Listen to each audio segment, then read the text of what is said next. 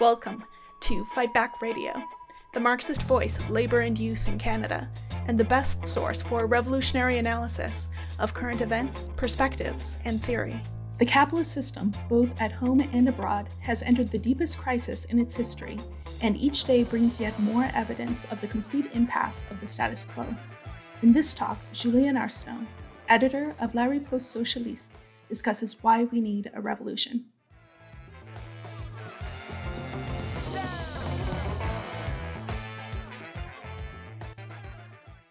Uh, the event, as you probably know, is called Capitalism has Failed, Join the Revolution. And, and I assume that if you're here tonight, you most likely agree with at least the first part of the, of the title. And I don't think I need to convince you much about being against capitalism. And really, we, we don't need to look very far to, uh, to see the abject failure of the capitalist system. And I think the pandemic has shown that very clearly in the eyes of a lot and a lot of people. And if you want to sum up what capitalism is, uh, you could sum it up with this very simple idea that capitalism is profit before people. And never was it clearer than in this year and a half of pandemic. And we know that viruses, like the coronavirus, are somewhat inevitable. But the pandemic itself, that was not inevitable.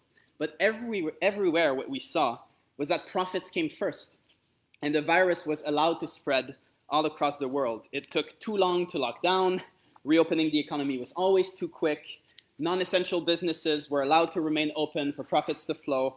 And the governments all over the world uh, put all in place so businesses could uh, suffer the least possible from the pandemic and the related measures. And we saw that the pandemic hit, uh, hit all the weak points of capitalism, starting with the nursing homes, actually.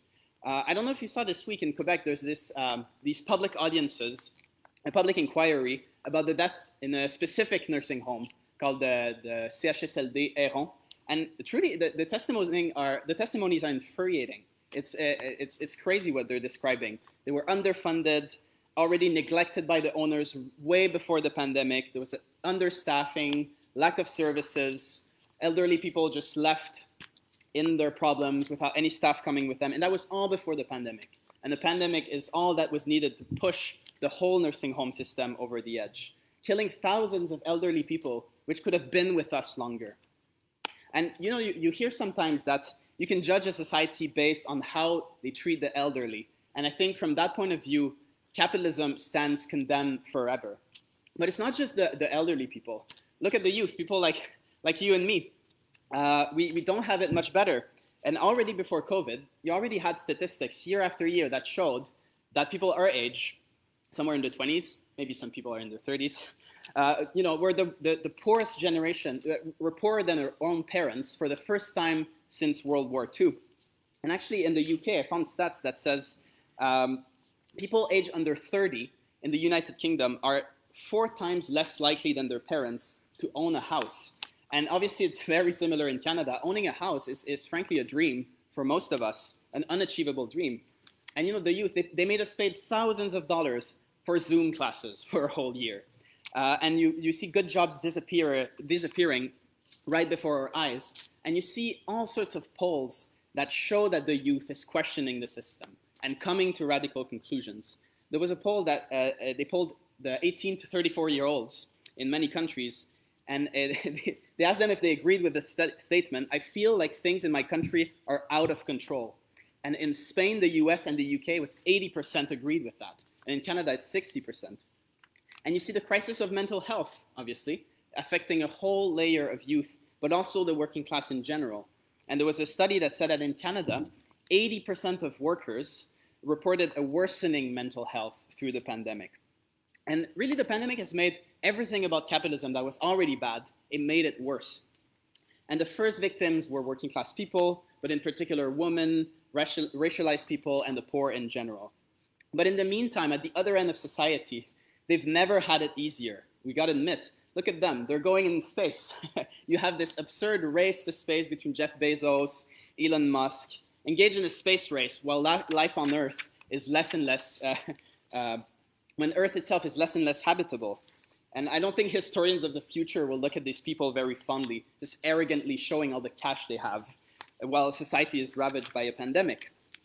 And, um, and you, you saw just in general, the billionaires have made a killing in the pandemic. There was this, um, I don't know if you saw uh, in, back in January, there was two headlines in the same paper called, you probably don't see it, but it doesn't matter.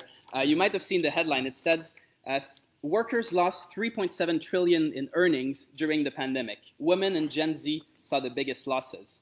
And the, the, the following day in the same newspaper said billionaires made 3.9 trillion during the pandemic. So it's almost a direct uh, difference of what the workers lost and what the billionaires won. Uh, and uh, in Canada, actually specifically, the billionaires made 78 billions since this, in the first year of the pandemic. And these people were greatly helped by their friends in government. I don't know if you saw in Canada this thing called the wage subsidy. It's a wage subsidy, quote unquote. Actually, what the, the, the, companies do is they claim the wage subsidy and it goes directly in the pockets of the CEOs and the people owning shares. Actually, I've heard a comrade tell me they were applying for jobs and the jobs are just there so the companies can claim the wage subsidy and they don't hire people. So you have all these scams of how companies use public money to just pocket this money while we are suffering. And this is what the system has to offer. And, and I, I, could, I could go on, but I mean, frankly, we would be here until 1 a.m. if we just listed all the problems of capitalism. But all this is, I think you'll agree, is fueling a, a burning sense of injustice, a sense that none of this should happen, and an urgency to do something about it and to get organized to change the world. And uh, yeah, I won't continue listing all the ills of the system, but I'll say that it's not enough to just complain about what's going on. And I think, again, I'll say most people here probably agree that capitalism is not working. But the, but the question is, is also what to do about it. What can be done? And what, what is the solution? You know, imagine going to the doctor and you're in physical pain, you describe the pain, and the doctor says, oh, so sorry, I've had that before, what can you do? No, we want solutions. We want actual, actual plans of what can be done about the problems of capitalism. It's the same thing. Uh, so we need an explanation and we need ideas that show a way forward out of this system. Now, uh, we at Fight Back, uh, we're Marxist and we don't hide it, quite the contrary. Uh, and we believe that the ideas of Marxism, they have stood the test of time. And they, they can explain what's going on, why capitalism has failed us, and what can be done about it. And really, at first glance, you look at capitalism and you think that society has gone mad you see social services, healthcare were defunded decades before the pandemic. You see growing inequalities that are not addressed, wages that have stagnated, profits at a record level. And start to think, why, why is this? Why is this? Why is this madness going on? But uh, let's say that it, it is madness, but there's a method in it. it works that way for a reason. And I think the ideas of Marxism can explain why that is. Um, and the capitalist system is not failing the youth and the workers and the oppressed because capitalists are mean or ill, have ill intentions, although many of them are mean people. and anybody who's working a job will know that. Uh, but the, the capitalism system is failing because of the way it inherently works, because of the laws of the system itself, the inherent contradictions in capitalism, in the capitalist economy, which are creating this mess that we are in. And uh, these laws of capitalism were explained quite well by, by, by Karl Marx in his days. And you know, the system has changed, a lot has changed, but I, I, believe these ideas can explain what is going on. And one of the things, uh, I'll have to make a little detour, go into economics a bit here, because I think that explains a lot of what's going on. Uh, and Marx explained back in his days that uh, at the root of the capitalist system and at the root of economic crises you have a fundamental contradiction in the system, which is what is called overproduction. Um, this comes from the fact that under capitalism, the majority of us will become workers or are, are already workers, and work, working class people you know, produce everything around us. Uh, everything is done with their work, builds the buildings around us, the consumer items we need, distributes the goods and services, and based off their work, well, the capitalists, the CEOs, the bankers pocket a profit off these people. Uh, and Marx's analysis shows that profit, profit ultimately comes from the unpaid labor of working class people. And, and you, you actually see stats that can, that can kind of show that actually. Like in Canada in 2017, the working, worker productivity on average was $51 an hour. Who is paid $51 an hour? Most working class people are paid under that. And everybody knows that. And a huge part is taken by the capitalists in the form of profit. And you actually see a trend in the past 40, 50 years, in, in particular in the Western countries, but all over the world. But the stats I have is from the US. You had a rise of productivity of almost 70% since 1979. But meanwhile, the hourly wage have increased 11%. What does that mean? You are much more exploited for less money. This is what we see under capitalism. Uh, but then, if the capitalists take part of the unpaid labor of workers in the form of profit, this means that as a whole, the working class, which is the main consumer class, the people that consume what's around us, cannot buy back what is produced. So you have this contradiction that more is produced that the market can absorb. And this is the phenomenon of overproduction that Marx described actually very early in the Communist Manifesto, one of his first uh, key works, I'd say. And you know, this, this is a fundamental contradiction that capitalism cannot overcome. And this, this situation of overproduction, of more commodities on the market that can be absorbed, is at the roots, root of economic crises that we see in the world. And you actually, it, it helps to explain quite a lot of what's going on. Uh, you know, the, you see actually a rise in speculation, the rise of the price of housing, the financial sector, and the actual lack of investment in real in the real economy. actually, most of the growth you see is, is housing and, and finance. But why is that? But well, put yourself in the shoes of a capitalist. Not a fun experience, but think about it. What would you do with your your money if there's already too much commodities on the market? Would you build new factories, produce more? No, you invest your money in speculation, in you know playing um, on the? The stock market, stock exchange. There you go. Thanks. Uh, yeah, that, that's what you do with your money instead of you know investing in real things. And you know, so you see the opposite. Capitalists slow down production, close factories, creating unemployment. Uh, but what happens when there's unemployment? There's more workers that cannot consume. So this just it, it, it exacerbates the crisis of overproduction. And there's a fierce competition between capitalists to cut costs, to lower wages, to replace workers by machine, to be more competitive, again and again, making workers less able to consume on the market.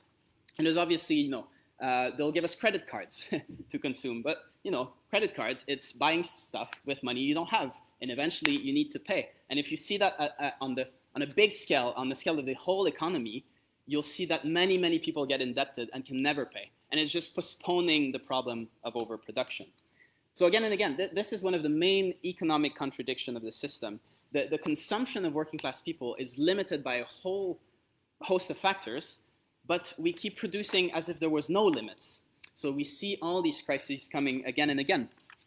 And, and took this big detour towards economics because, yes, I think it explains a lot of what's going on. And you see, actually, I don't know if you saw the numbers, but in Canada, uh, I think another sign of this phenomena, eh, of this phenomenon, is actually billionaires are sitting on a pile of cash that you can't even imagine. It's now they have 1.5 trillion of what we call dead money. I don't know if you know that concept. It's basically money sitting idle in bank accounts of rich people that they don't invest. And imagine what you can do with that. Fun healthcare, nursing homes, free education, but it's just sitting there doing nothing. Uh, and you know this this is the situation, and and I believe that you know th- this is inherent to capitalism, and no amount of reforming or trying to reform the system can do away with these problems.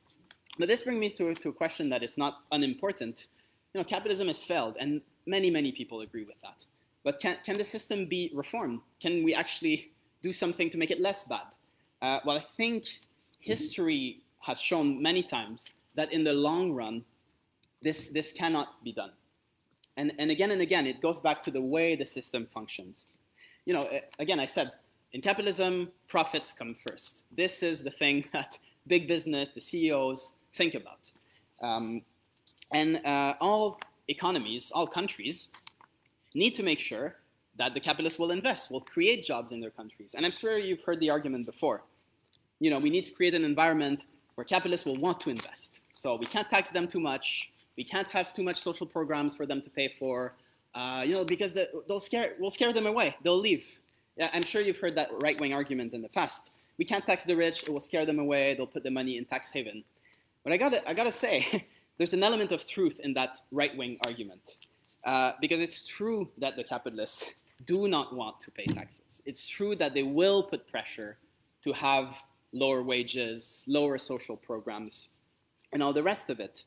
Um, because yeah, it's not good for business to put high taxes on the capitalists.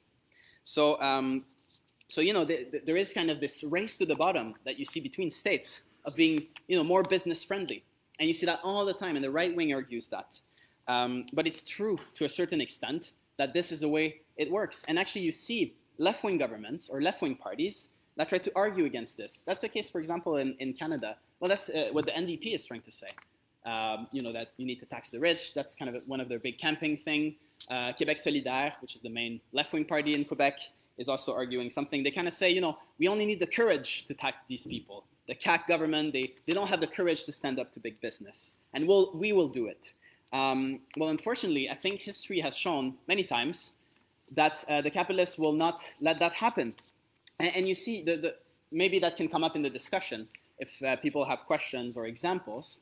But uh, there's a load of examples of left-wing governments that uh, have failed to do that. You actually had the, the, most recent, in my opinion, was not even a government. It was actually I don't know if you followed what's been happening in the UK over the past few years, but you had this, this left-wing surge in the Labour Party around Jeremy Corbyn, who was like this self-proclaimed socialist, you know, pledging to, to tax the rich, to renationalize a, a bunch of things. And actually, there was an election in the UK right before the pandemic in December 2019, and the Conservatives won. But, but Corbyn was the contender, and you, you, you could already see there was an article in The Guardian. It showed that the rich, ha, is this working? Is this better? Okay. Uh, is it worth it for me to use this? Okay. okay. Uh, yeah, so I was saying, um, yeah, Jeremy Corbyn in Britain, uh, uh, on the eve of the election, the rich had already done their paperwork to funnel their money in tax heaven. They had already done it because Corbyn had pledged to tax everyone that was uh, at least that had at least 125,000 in their bank accounts. So they were already prepared to leave. And this is what you see because under capitalism, they control the economy, and they can do that because we don't, we can't control what we don't own. And when the when the left wingers, left wing governments attempt to tax the rich, attempt to make the capitalists pay, they, they do find ways to, to circumvent this. And I think history has shown this more than once. Um, and there's many examples of this fact. And it's not just economic reasons, actually, uh, that the capitalists do that. It's also for political reason. Because imagine a left-wing government succeeding in taxing the rich. What does that send as a message to other working class people in other countries? We can do the same. We can ask the same. And they don't want that. So it's, they are waging a class struggle against working class people. And we should be aware of that fact. Of that fact. And I think to, to, to come back to today, we're really in a crisis like, like no other, like nothing we've seen. And to avoid a complete economic collapse, you saw all the governments around the world uh, throw billions of dollars into the economy, uh, public money, uh, and most of it actually ended up in the pockets of the rich. You know, in Canada, they make this whole big deal about, oh, CRB, all these lazy workers taking our money. You know, the, the most money in Canada ended up through the wage subsidy in the pockets of the rich. You, you, can, you can look it up. CERB is a very small amount of money that went to ordinary people. Uh, but who's going to pay for all the massive debts that have been accumulated uh, over the past year and a half? Well, you better be sure that the capitalist governments will try to make us pay uh, to implement austerity measures, to cut social programs. Imagine after the disaster in nursing homes and healthcare, they'll try to cut it. Uh, and this is preparing the ground, in my opinion, for a massive struggle of working class people, of youth, against the governments and austerity, and against capitalism in general. And really, th- this brings a question why would we let the economy in the hands of these people? Like, seriously, why? There's no reason. uh, if capitalism is unable to solve our needs, well, it's the system that has to go. It's not us that needs to get used to this system. And if capitalism cannot be reformed, well, this leaves the path of revolution to achieve this. And this actually brings me to the, to the second idea reflected in, in the title of today's event, the idea of revolution. Well, we Marxists are not, uh, you know, romanticizing revolution. We don't fight for a revolution because it's nice or it makes nice photos or nice paintings or because it's cool. Uh, and in fact, actually, it is not at all under our control if revolutions happen or not. Actually, Fight Back could dissolve tomorrow morning, and I believe there will be revolutions. It doesn't depend on revolutionaries. It's not, generally speaking, it's not revolutionaries and socialists that bring about revolutions. It's the capitalist system itself that creates conditions that force millions of people to enter the path of revolution, to revolt, to, to rise up against this system. And look around the world, uh, look around us. What can we expect? We have rising poverty, rising inequalities, you have millions of people witnessing the continued oppression of black people, of LGBTQ people, indigenous people. Uh, you have a, a, generation that is deprived of a future. And uh, uh, the pandemic is far from controlled, and people will remember how the rich were laughing in their face during the pandemic. And these conditions are what is creating revolution. It's not necessarily the work of revolutionaries, it's capitalism itself actually making the greatest arguments against the system. And it's the pressures of the system that bring about revolutions. But the question is, what actually is a revolution? What, what is it? Well, generally speaking, I'd say that a revolution is when masses of ordinary people want to take control of their lives. And when you think about it, and most of the time, uh, you, you, you, can say, you know, politics is not done by people, it's done to people. Politics is like a minority of rich, of politicians that take the decisions. And, and we vote every, every two years or every four years or every year in the US. That's it's a constant cycle of election. But we don't take the decisions. Well, a revolution changes that. It's millions of people attempting to take control of society. That's what a revolution is. Uh, and it is something that is already happening. Actually, before the pandemic, I don't know if you remember, it feels like it was uh, years ago, but you had uh, the fall of 2019. There was a bunch of revolutions all over the world. You had a revolution in Ecuador after they attempted to put in austerity in that country. You had a general strike in Colombia. And you had another one a few months ago, actually, and you had a mass movement in Chile. You had a, a massive revolution in Lebanon where they overthrew the government over austerity measures, I believe. And these revolutions were not the work of, of socialists. They were outbursts of anger of working class people and the poor attempting to take control of their lives. And um, you saw with the pandemic at the beginning, you know, people kept, kept their heads down. There was kind of a lull in the class struggle, in demos and strikes and all that. But soon enough, you saw this process resume uh, in many countries of the world. And we'll start with the obvious one. Look at what happened in the United States last year. You know, many people say the US is like a bastion of reaction. You can never expect a revolution in the US. Uh, you can't seriously expect that. Workers are racist, are comfortable, and all the rest of it. Now, look, look at what happened. Look at what happened in the last year. You had the biggest revolt against racism and police brutality in US history. Millions of people, actually, it was 10% of the population, is estimated to have participated in BLM demonstration. And not just black people, Latinos, white people, young people, and, and working class people also participated in these movements. You had spontaneous committees in cities like Minneapolis, Seattle, people trying to take control, uh, and a big outburst of anger. And it wasn't just George Floyd, although that was that was the straw that broke the camel's back. This horrific murder on camera it was like it, it was kind of this anger that had been accumulating for years, for decades, burst out for months in the U.S and around the world, actually. Um, and uh, actually, you remember maybe, uh, or I hope you remember, that they, they burned down the, the Minneapolis police precinct at the beginning of this movement. And this to me is the most astounding thing of this movement. 50, there was a poll that showed that 54% of Americans thought it was justified. Can you imagine this? In the US, this is, this is an act of insurrection uh, supported by the majority of the population. This is astounding. Um, and this movement had repercussions all around the world. And uh, you know, th this is a glimpse of what is to come. And you see that in other countries. I, I just mentioned Colombia. There was a general strike there a few months ago. There's a revolution that's been going on since February in Myanmar. There's a bunch of countries where the class struggle and revolutions is on the agenda. And this is what this is the picture that is emerging in all countries of the world. And I think we can only expect this to continue. It's not like revolution is a choice. Oh, I prefer reform than revolution. Revolutions are happening, and they will happen, um, because it's capitalism itself that creates this. Uh, but capitalism, I've mentioned the working class quite a few times. I think this is also an important point, that capitalism, Marx explained, has created its gravediggers, created the people, the men and women, that can actually bring the system down. And this is working class people.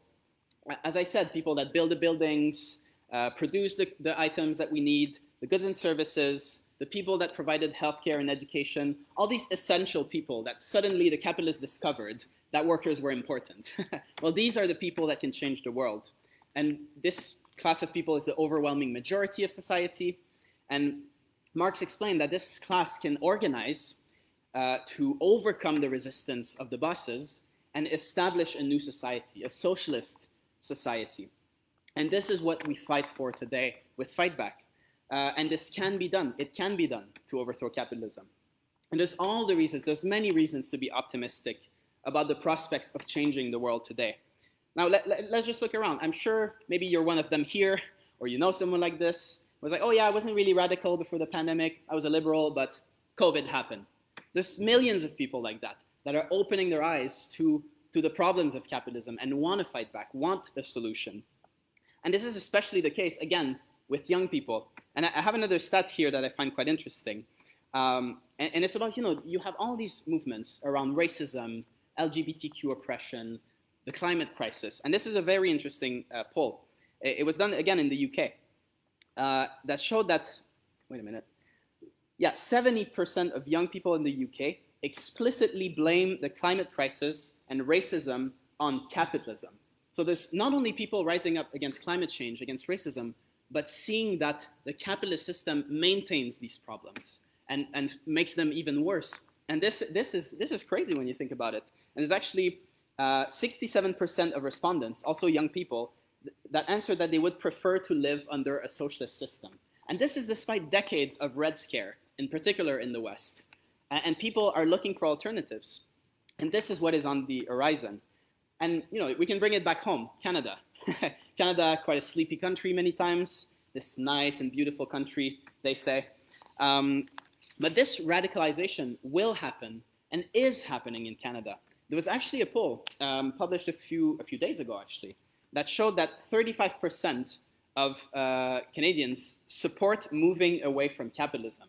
And it's higher amongst the youth and women in particular, where it's over 40%. And it's more that people, there's like, you know, people that don't know or are not sure and the people that oppose this statement are 25%. And this is a, a very encouraging poll uh, from our point of view. But I think in terms of the change of public opinion, the change, the, the radicalization of the youth and workers in Canada, and the awakening to the problems, I think nowhere is it clearer than on the Indigenous question. Indigenous racism is, is permeating Canadian society and has always, it's always been that way. But you're, you are seeing, I, I, believe we're seeing a massive change in public opinion around these, these disgusting graves that they found week after week. There was actually a poll that said that 68% of Canadians agree that residential schools created issues that still require government response today. 68% uh, strongly or somewhat agree that Canadians have a duty to resolve inequalities faced by Indigenous peoples, which is an 11% increase since 2019. And I could go on, but I'll leave time for the discussion. But there's a lot of people realizing the problems of this system.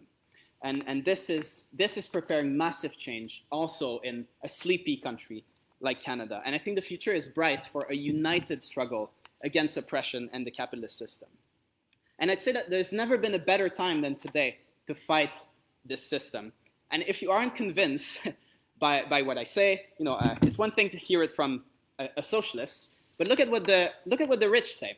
This is actually very interesting. uh, look, take a look at what the capitalists think is coming.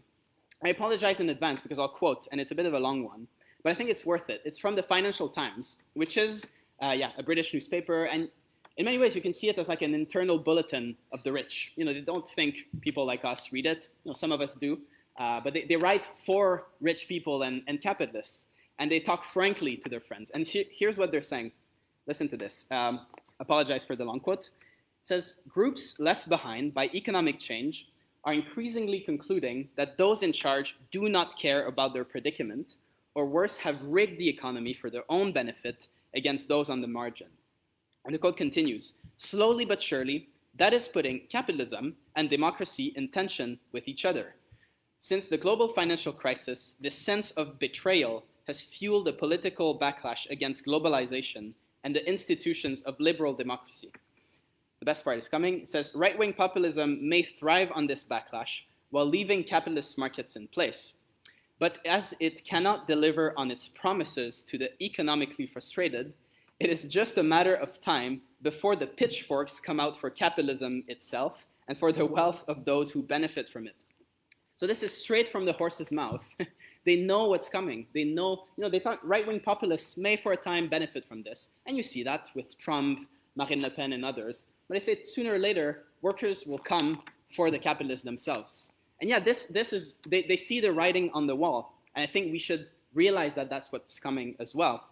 We have this period of crisis, political, social, economic, and massive layers radicalizing to the left, and an enormous potential. But the, the, the real question is, what is missing in this picture? What, what is actually missing to overthrow capitalism? I would say that the main organizations of the working class and the youth, the trade unions, the left wing parties, uh, the labor parties, are led by people who believe in capitalism, who believe it can be reformed. These are the people leading strikes, leading the mass movement, getting elected on left wing platforms. They, they don't believe in socialism. They don't believe in the power of working class people to change society. Um, so more and more, you have people moving left, entering into mass movements, wanting revolutions, uh, and this, there's an enormous potential, but it's blocked by people that do not want to, to lead the fight. So it's not enough to have mass movements. You have these mass movements, you, you, you have them all the time, but the people leading them are leading them in a blind alley. And this is the problem. So it's not enough to have a mass movement and to have a bunch of people here and there realizing, oh yeah, socialism, that's a good idea. You actually need people arguing for socialism and organizing to make these ideas known to the working class and to the youth. Uh, and what is socialism? Good question. Uh, that, that's another point we could discuss. In my opinion, it's very simple.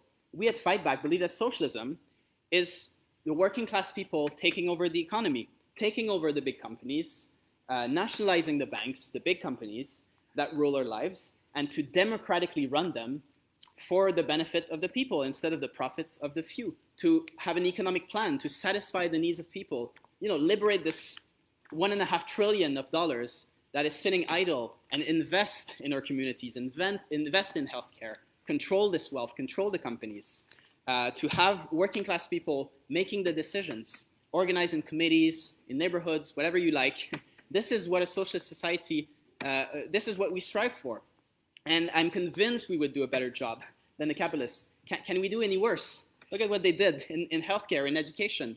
And, and actually, it, there's a bunch of examples of managers not able to manage nursing homes. And the actual workers, they know what to do, but they can't do it. They're not the ones deciding. We believe socialism is putting power in the hands of working class people. This is what we, we fight for. Uh, but the question is, yeah, how do we get there? I believe, you know, this, is, this won't come alone. I've heard that before. Oh, Mar uh, Marx believed that capital, uh, socialism was inevitable. Uh, communism is inevitable. I'd say yes and no.